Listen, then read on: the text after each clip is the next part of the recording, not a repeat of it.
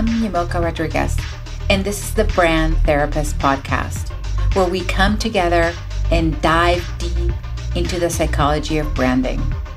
We live in a new era that asks us to step up and show our individuality. Learn what makes us unique and different in this world. Let's open the door to possibilities so you can win in business, life, and relationships because everything starts with you.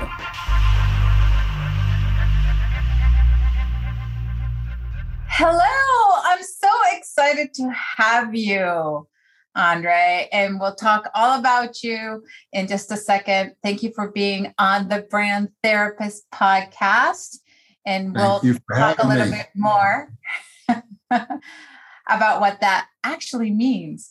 So mm-hmm. we can't go without asking the question that every therapist asks, which is tell me a story about your childhood and how it helped you on this journey of who you are today.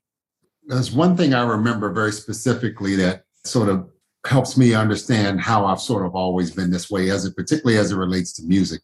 I grew up in Smoketown neighborhood here in Louisville, and I live on Jackson Street between Caldwell and Breckinridge. And then the next major street up is Broadway. One street over to the west is Preston. So on Preston and Broadway, which is like three blocks away, there was a record store called Dime Records.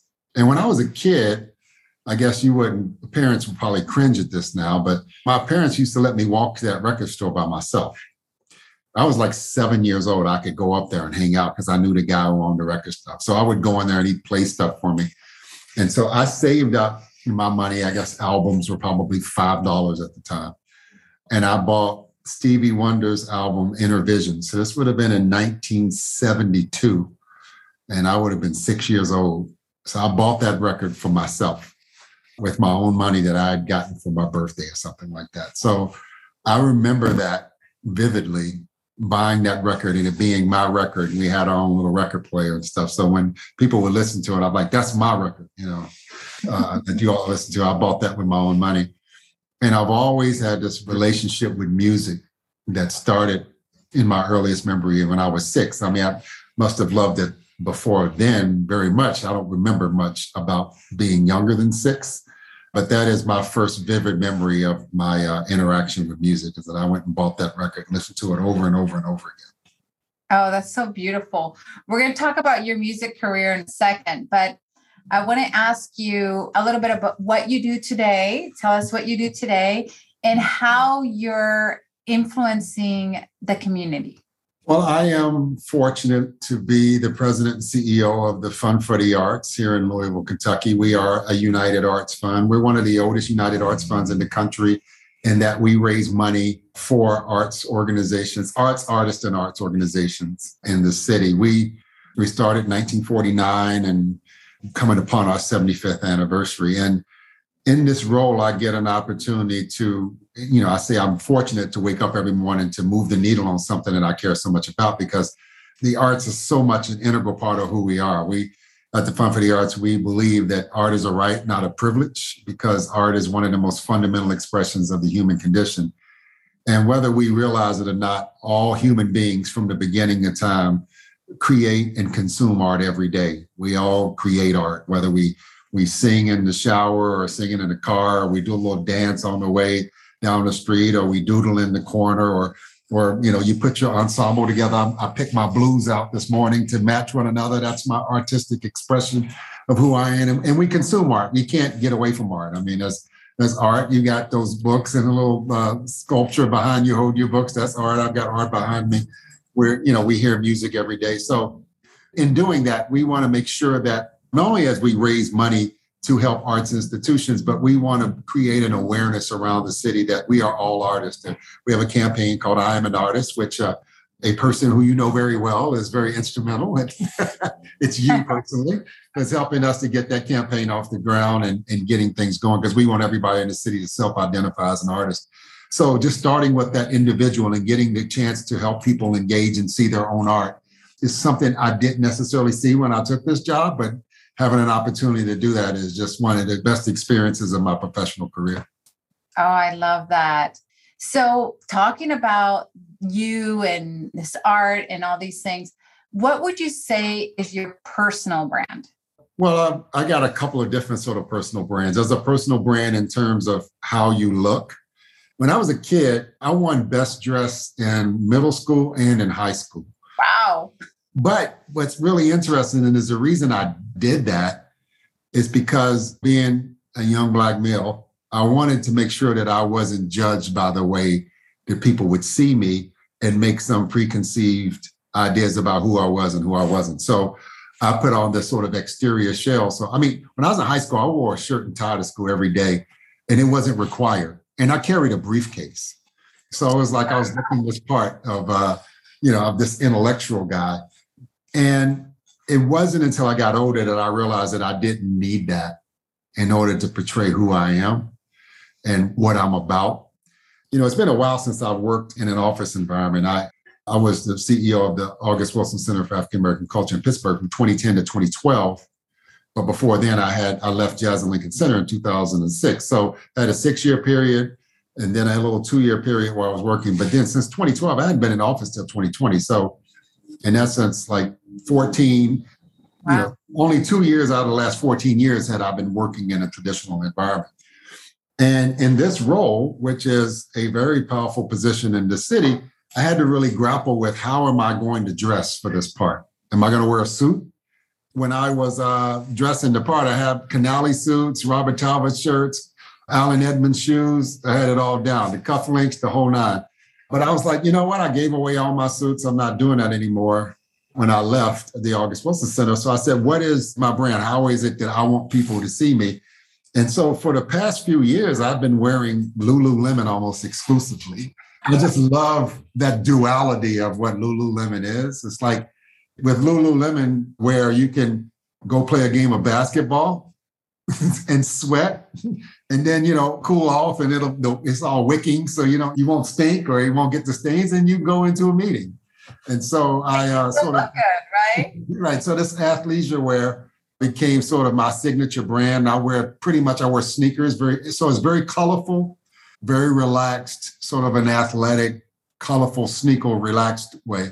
So I wanted to make sure that when people saw me, that they didn't feel sort of intimidated by here's the guy in the suit looking to represent the arts. But I also wanted the way that I dressed and the look in a colorful way to be an artistic expression. So I like to think that my brand is one of colorfulness that is an expression of art, of creativity, of, of who I am as an individual. What I love about this is that you actually thought through it very, very consciously.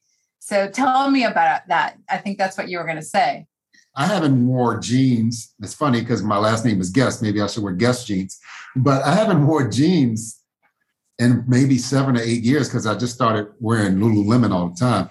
The great thing about Lululemon, they feel better than jeans but like I said, there's this duality about them. You don't know if they're slacks that you would wear with a suit or or whether they're like sweatpants. Like I have a pair of ones that are waistband, not the kind you button up, but you have the drawstrings that look like I could wear them with a suit. But I wore those pants every day during the pandemic. And I wear them now. It looks like they're brand new. And so I love the quality of the Lululemon. But I, you know, I thought about that. I'm, I need to be comfortable. I need to be comfortable in what it is I'm doing, but I also need to project a persona that is not off putting, but I also don't want to go in the other direction and have a persona that might be accepted by some as like, okay, oh, look at that nice suit he has on. But someone who's who may look at this and say, well, I don't, I don't know if I can trust this guy. He's walking around in a suit. And why are you trying to raise money for me? And you got a $2,000 suit on. And you're to take my money and buy you another suit? I mean, so all of those things came into my psyche. And it took me not a lot of time, but it took me a while to just to say, you know what, I'm just going to be comfortable in who I am. I'm not going to try to portray something like I was in high school.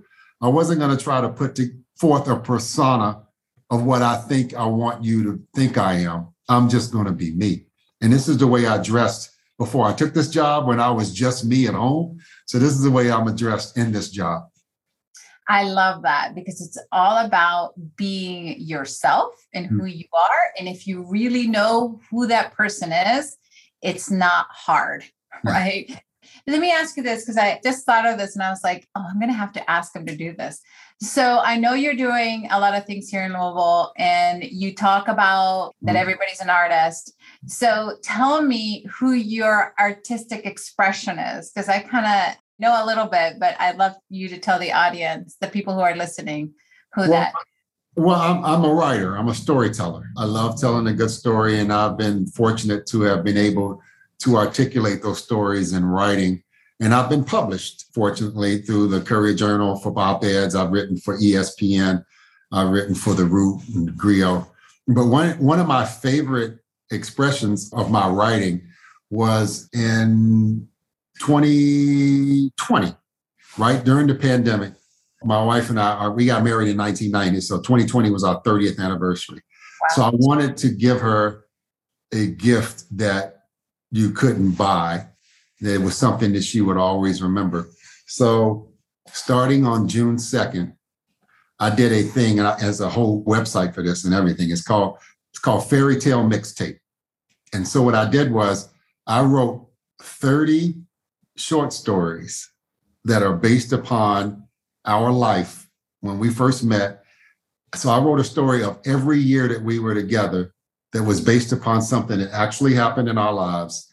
And in order to make it interesting for me, I chose a song that we were listening to that year. And I had to use the title of that song and a lyric from that song in the short story. Wow. So the story is about a boy and a girl. We know I never mentioned our name. So it's a fairy tale. So it's a boy and a girl. So the whole story is about a boy and a girl. I did 30 of them and I gave her one every day. When she woke up in the morning, there was one in her inbox that she got to read and she could listen to the song while she was reading it. So that project is probably sort of the most, it's probably the most outward expression of my artistic flair, if you will, of how I was able to take something that was so important to me, which is my my wife and our family. And then I talked about the birth of each, you know, each year when our kids were born. So they can go back and they can read this, something about themselves in the year that they were born. There's different things that have happened over the time. So I had a lot of fun writing those. And it was something that kept me busy at the beginning of the of the pandemic. It seems like you were leaving a legacy in a yes. beautiful, beautiful way. Well, I'm behind two stories now. So our anniversary is June 2nd. So I didn't write one last year because I started this job on June 2nd. and I, I, need to write one this year. So I've got two stories that I've got to write between now and June 2nd to keep her gift because it's, it's supposed to be the gift that keeps on giving, right? It keeps on giving. Year. I love it. it's priceless too. It's priceless. so let me ask you, when did you know that you became famous? Now, this question people are like what do you mean i became hmm. famous i believe or we believe that everybody has a fame story and that fame is something to be proud of as socrates kind of mentions and i'll go into that at some other point but what i want to know is like in your personal experience when did you know you had become famous well number one i have in my life's work and just in my life i've been fortunate to have known a lot of famous people and been around a lot of famous people. And my life's work has taken me, I've worked and managed the careers of famous people. So people will see me and think that I am famous because I'm with them. One story in particular, as a basketball player, used to play for University of Louisville. His name is Billy Thompson. And Billy Thompson won the national championship here with the University of Louisville in 1986. Matter of fact, he was on the same team that the current coach who just hired Kenny Payne was on. Well, anyway, back in 1988, Billy came back to Louisville to finish on some of his classes, and he and I were in a class together. And long story short, we hung out that whole summer. He decided to take me to Indianapolis with him to play in Larry Bird's All Star game that he had during that summer as a charity game. So in that game was Michael Jordan, Dominique. Well, I mean, like everybody was there. And Billy took us with him. So we were with the friends and family. So we got to go everywhere they went. So I'm walking down this line to go from you know when they let us out to go into the hotel and they have it all roped off and there's these little kids who have their cards to get signed and i see this little kid that they have them lined up by the way that the folks are coming so that they'll sign them for so i see this little kid at the end of the line he's going through his thing and he keeps looking at me like, I don't have his card. I don't have his card. Where is he? so, so I, was, I, I, always laughed at this little guy. was like, man, I, I got to find this guy's card because I know he's in here somewhere. That's great. so that's a sort of uh, famous but not famous. I think it was the first time I saw my name as a byline in the Courier Journal if I had written something that had gotten published. And then, you know, you hear people talk about it that you don't know then they find out that it might be you. And because I've had that happen to me, where people will say, "Oh, I remember, yeah, you wrote that story about such and such." And so, so to have a connection to you with someone you don't know, I've had that happen several times with things that I've written that have been published.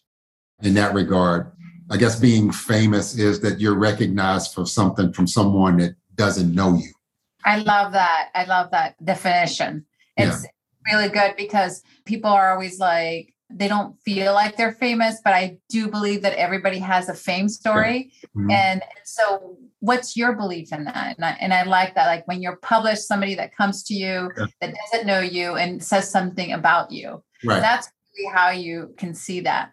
So, I'd like to go a little deep into understanding some of the things that you felt were holding you back at some point in your career, maybe holding you back from taking the job you're currently in.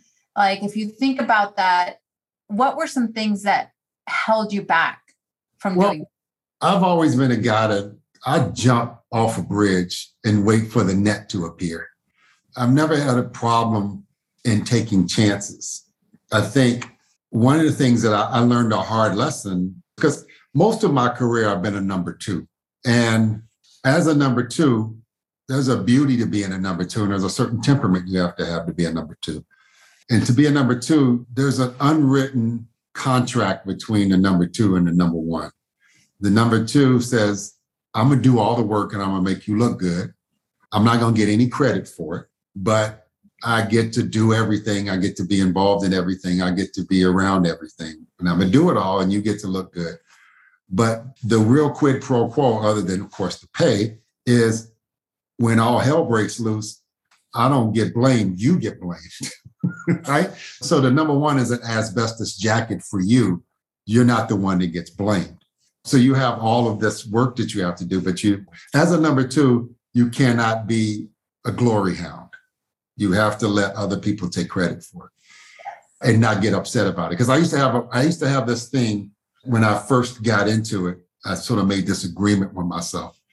And I said, if I ended up doing something and someone else got credit for it, and they took credit for it, even though they didn't do it, and somehow or another they, you know, they got all the shine. If I had it to do again, would you do it again? If the answer to that question is you wouldn't do it again, then you shouldn't do it in the first place. So that was the agreement I made with myself. So number one, as a number two, you can't be about the glory, but you need a number one that's going to protect you to take the risks on their behalf. Now, the thing that held me back in my first, the gap between the leap between being a number two and a number one is monumental. Most people don't realize that. It's a huge leap. And one of the things you have to realize as the leader, leaders don't actually get to do the work because there's not enough time to do. They don't pay you to do the work. They yeah. pay you to lead people to do the work. And because I was so used to doing the work, when I first became a leader, I wanted to do the work. And it held me back because yeah. I could never finish the work. Because you do it and you get distracted. And then you can't give what you've done to somebody else because it's half done. And that was one of the things in taking on this role that I, I had to find for me what I was for other people. I had to find a good number two. Wow, that's huge, a huge lesson. You know, when I worked at Procter and Gamble, I would see my bosses wanting to do my job because they hadn't fully integrated their role. Mm-hmm. And I would get so upset. I'm like, don't you have a job to do? don't you have a big job to do? Why do you have to do my job? Right and so i think that's great that you recognize that because i think a lot of people don't recognize it and they keep trying to do their old job We're in this bigger job and they never do it well because they're always trying to micromanage all the things that they use. Leadership's not for everybody. To me, leadership is about vision. It's about painting a picture that people can see themselves inside of and setting it up so that things can be a certain way and creating the direction to bring all of the things together to be moving in the right direction. It's not necessarily about like the president of the United States is not doing traditional work. They're not right. sitting down, let me finish this spreadsheet and get it to you, you know, tomorrow, right? They're not even writing their own speeches. But what they are doing is that they're articulating it to the people who work for them so that they can take that information, give them something that they can react to and say yes, no, change, and then go on with it. And you have to know what's your role and what's their role. Now, let me ask you this. A lot of us, when we go through some sort of transformation and some sort of change, we always have a mentor, or somebody that helps us through these uh-huh. chasms. So, who has been a mentor for you? Wow, I've had five. I've had five black men who poured into me. I mean, six include my father. I mean, I, my father was there for me every step of the way, but professionally, five black men. So I was snotty nosed, 28 year old kid who left the corporate world because he didn't, I didn't see how my daily work was helping anybody's life but my own and the bottom line of the company I was working for. So I was wanted to be more idealistic and see how directly that the work that I was doing was going to affect the world. So I quit the corporate world, jumped off a cliff, you know, a bridge, and went to work for a nonprofit educational foundation, not even knowing how much money I was going to make. It's funny when I accepted the job. So the Lincoln Foundation here in Louisville is an education nonprofit educational foundation with a very storied history a friend of mine told me that the president was looking for a new administrative assistant. Now, it wasn't an administrative assistant in a secretary kind of way. It was really like a chief of staff, but it yeah. was called administrative assistant. And they said you'd be perfect for the job. And they're the ones that told me because they used to work there. They said it's not really administrative assistant. Don't get don't get hung up on the title. He said the person runs the office. So I went to him and I said, Hey, I want the job. And he was like, Man, I can't afford you. You work in the corporate. I said, I don't care. I want to come, I want to get out of there. He says, Okay, you, you got the job. So I go home to Cheryl and I was like, Hey, I quit my job. I got this other job. And she goes, You did what? I was like, Yeah, I got this other. Job. She's like, How much money are you making? I said, I don't know. oh. But what's funny about that is I ended up making less money than I made in my corporate job. But for some strange reason, because of the way they dealt with insurance or whatever, I brought home more money every two oh, weeks. Wow. so yeah, so we ended up getting a bump, but it wasn't on paper, it wasn't. But anyway, he took me under his wing, and after a period of time, he saw how serious I was. And he says, Listen, if you're interested, he says, I'm not going to be around here forever. I can groom you to succeed me because he didn't have a succession plan. I said, Hey, I'm all for it. And so what he did was, one, he was on like three or four boards. He resigned from the boards. He didn't really resign. He says, I'm stepping aside and this young man is going to take my place. Somehow or another, I got in. I think he has something, I'm almost positive he has something to do with it. So I was, I'm sure he has something to do. I was like, why would they choose me to be 40 under 40, right? I went through Leadership Louisville when I was 32 years old. And when he got off of those boards, I would go to the board meetings his name is Dr. Samuel Robinson. I would go to the board meetings, and when I came back from the board meetings, you know, you have your board book that they give you. He would be in his office, and he'd see me come back in the office, and he'd say, "Come in here," and I'd sit down next to him. And he says, "Open the book," and he'd say, "Okay, let's go through the agenda." And he would ask me, "Who was there? Where did they sit? You know, this person doesn't like that person, and this person works over here." And so all of the stuff you can't read in a book and learn in a book he taught me about what it was like to serve on nonprofit boards and understand governance. And, and he always told me, he says, he says, you have a finance background. He says, so they'll love to have you on the finance committee. He says, and you always sign up for the finance committee because that's where all the money is. And, and if you're going to raise money out here, you got to know who has the money. And so he would tell me that. And I mean, I was like, I mean, I'm 28 years old and he's teaching me this. So oh, so you made a good choice when you left corporate because even though you took the risk of taking that administrative job, it was much more than that. Yeah. And you got to learn exponentially. So now, if you look at business first, 29 year old, 40 under 40, 30, I was the youngest member of my leadership Louisville cast, 32 years old. Me in this position, he looks like a prophet, right? It's like, I told you this young man, but it was all because of him, right? It was all because of him. What anything that I did to deserve being in either one of those. But I tried to do my best to be a good steward of everything he taught me. And I also try to pay that back, pay it forward and work. So I have a innate responsibility for the six men who did this for me at different stages of my career to do that same thing, particularly for young Black men, because it's important for you to see yourself. It never was a problem for me to see myself in a role like this because all the men who helped me were at the top of their game. So I had, of course, Wynton Marsalis is only five years older than me, but he's a world class. He, he's still one of my big mentors. He's a big brother to me. I had um, Gordon J. Davis, who was the parks commissioner for New York City under Mayor Ed Koch. He was the founding chair of the Jazz at Lincoln Center board. I had Hughlyn Fierce, who was on the finance committee for the, uh, the for Jazz at Lincoln Center, who came off the board to be the CEO and taught me things that just could not have learned on my own. I had Aaron Walton, who was the chair of the board for the August Wilson Center when I was in Pittsburgh. All of these gentlemen helped me to understand things that you just can't learn in a book. And the thing I love about them the most is because they'd call me into the office to close the door behind me and cuss me out when I, you know, I was like, what the are you doing? You know, you can't, you, you got blah, blah, blah. You know, it's like, and I need this then, and you better get it to me. I'm tired of you, you messing around. And but when the door opened and when other people in there, they were my biggest advocates. But kind of like having a personal trainer, right? The trainer's going to be like, I need 10 more push-ups from you. That's so true. I love, I love that. And it suits you so perfectly for the role that you have today. I mean, you were groomed for this role. Absolutely. I was, when I look back on the road, that's when I looked at the job position here. It was like I was prepared for this from day one to be in this kind of position. Yeah. That's beautiful. So let me ask you this lessons learned. Give me two or three lessons learned that you've had along the way. Now, of course, the first lesson is you can't do the work when you're a leader. You have to empower other people to do the work. Well, I mean, there's a saying that I say all the time is the, um, is the world of what not is infinitely larger than the world of what is.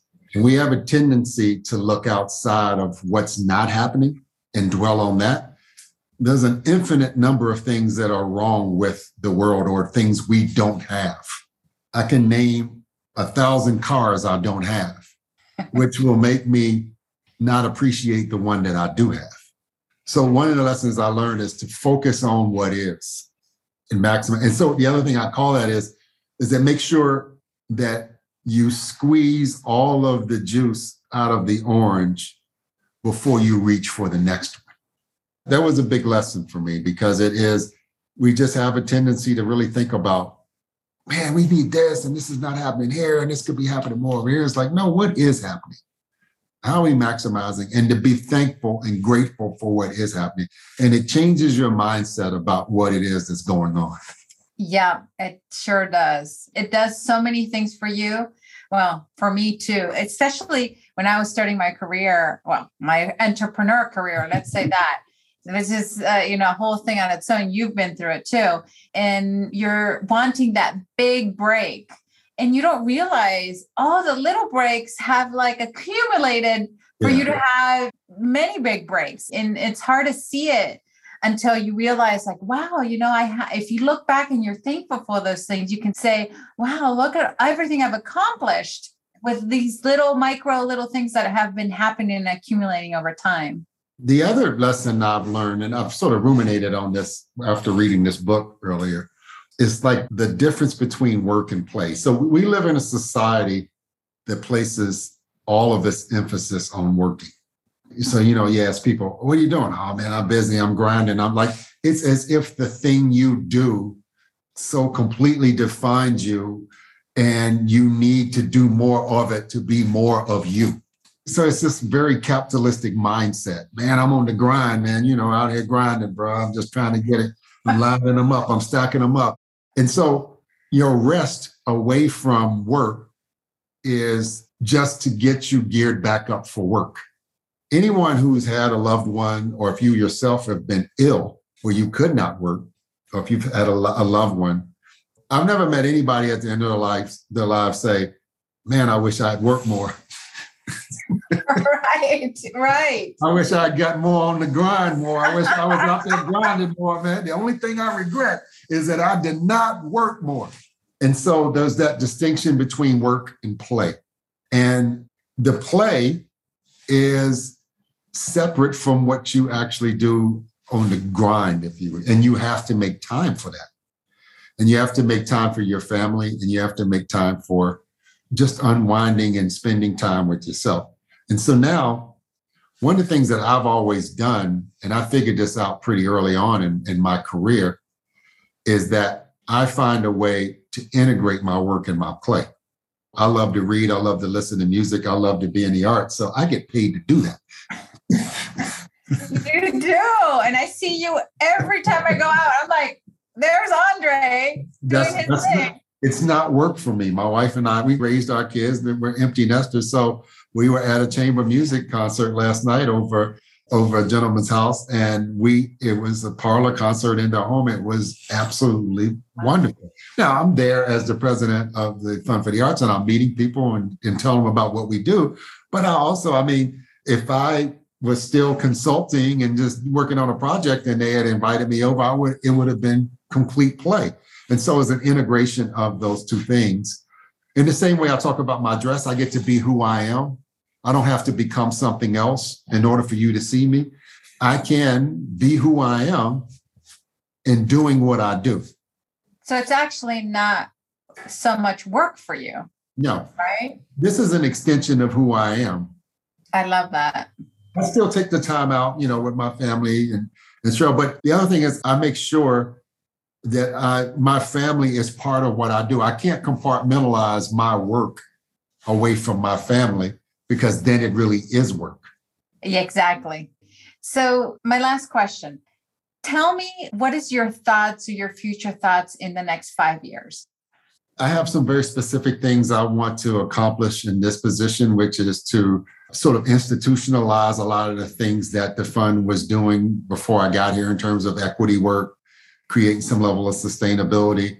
I'd like to see I am an artist just becoming a thing that spreads not only through the city, but through the state and the country. That we, Louisville becomes a city of artists, that people don't see some level of demarcation between who they are and what they do. That there's time, that's sort of that work play thing, that there's time to do both and you can be a whole person inside of it. I've got a couple of novels that I'm in the middle of. And at a certain point when this is over, I will, you know, just go back to working on special projects at some point, these special sort of consultant projects like I was doing before I came here. I love it. So tell us, where can we find you? What can we do? Where can we find more of you? Get to well, know I mean, what you're doing? I purposely stay off of uh, uh, social media, so I'm not a big social media. We have a family blog I don't write for as much anymore as I used to, but my work is on there. It's called educated-guesses.com. Huh. And my fairy tale mixtape is on there and the other stuff, some short stories I've written. And of course, check out what we're doing at fundforthearts.org. If you can, you know, sign up for our newsletter, support us. In terms of finding, not necessarily finding, I mean, I've got some things that I've written in the Courier Journal. You can Google me, Andre Kimo Stone Guess, K I M O if you go and check that out, you'll see some of the stuff that I've written. But most importantly, I want everybody out there listening to this, watching this, to say out loud, I am an artist. Say what your art is. It doesn't have to be just music, dance, theater, visual, or literary arts. It can be cake decorating, flower arranging, putting your outfit together, needlepoint, whatever it might be. Whatever it is, that's an expression of who you are as a person. What is the the artistic expression of the human condition that you bring forth. Claim it, say out loud that you are, and don't let anybody tell you that you're not. Oh, I love that. I love that. Well, thank you so much, Andre, for oh, being on this show. This thank was you so for having fun. me. This is an honor. I was like, wow. When I saw that you wanted, I oh, be on the show, of course. Oh, oh my God. I, every guest I have is so special yeah. because they get to talk about their unique qualities and characteristics and and I love what you do and what you're doing for the city and I'm so honored that you're on my show and I will hopefully well, you'll be back. On, well, I'm honored that you're on my board and for your listeners out there that don't know, Yamilka joined the board right at the same time that I began at the fund and a lot of the work that we're doing in the vision, mission, value, strategy, I am our brand as we're developing. She's been she's rolled up her sleeves and has been there from day one of my tenure helping us. And so you're not going anywhere. I'm not letting you go anywhere. I know I know where you live. Oh, that's great. And I'm so happy to do the work. It's been an honor and it's been incredible, incredible work. And I'm so excited and also working with you has been so easy. You get it you understand it. It's sometimes you know you have to educate people on these roles uh, how to think about things but it's been so so marvelous to work on this with you and i'm so excited on what the future will bring. Yes absolutely. Is the sky's the limit for what it is. That's we don't have to ask permission. Let's just go and do it and dream it and we'll make it happen. Love it. Thank you andre and i hope you come back soon anytime. do another one anytime take care Thank you for listening to The Brand Therapist. If you enjoyed today's episode, please subscribe, rate, and review this podcast on your favorite pod player. If you'd like to connect with me on social, you can find me at Yamilka Rodriguez Branding, Bespoke Branding Agency, or email me at yamilka at yamilka.com. Thanks for listening.